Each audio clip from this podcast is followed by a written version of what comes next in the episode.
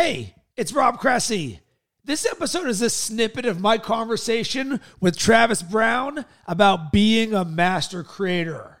I broke our podcast together into digestible nuggets. That way, it's easier for you to consume and take action. Enjoy. Podcasts typically grow via word of mouth. If you know of anyone who could use this podcast or benefit from listening to some of the stuff on the show so they can grow personally or professionally from it, if you could just message it to them or share on your social media page, it would mean the world to me.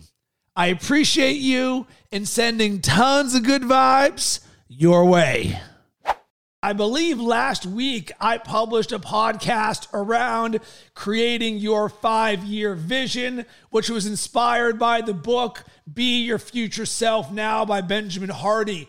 And I think one thing I often quote or drop a lot of books that I read that apply to these things. But you talked about it at the top. We're not reading just for reading's sake, it's reading for application's sake. So in that book, it said, Be your future self now. Write a letter to you as if you're your future self five years from now. I actually did it. And this is the separator because most people, when given it, they're like, all right, I got it. No, go and do the thing about the book that we read because that's why we're reading the book.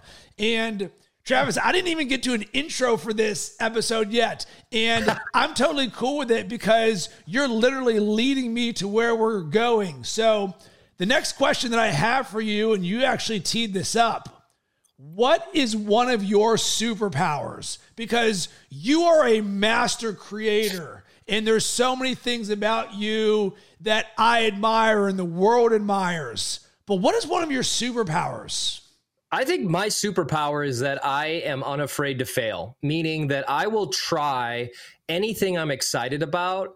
And even if it doesn't do well, I am okay with that. So I don't think that anybody can fail. I think you need to take on the identity of a, of a scientist, right? I've never met a scientist who told me, well, I'm a failed scientist because all scientists do is fail. They're testing to get to a result. And some projects take seven years just to find one molecule, right?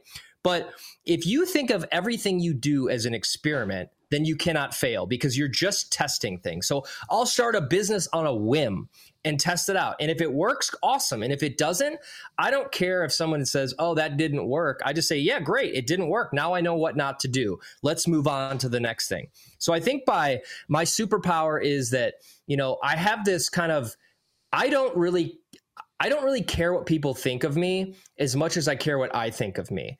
And if I don't try something that I'm excited about, I will think less of me. Le- you know, less than um, if I do it and it doesn't work, right? So I challenge everybody to try as many things as possible and you know give it a good effort but if it doesn't work that's not a reflection of you it's actually a reflection of how willing you are to test new things and in my life those tests have always brought me very interesting things. For example, I have a company called Poddex, okay? It was a complete accident, was a complete test, all right? That went to a six-figure business. It was different than what I was trying to do at the time.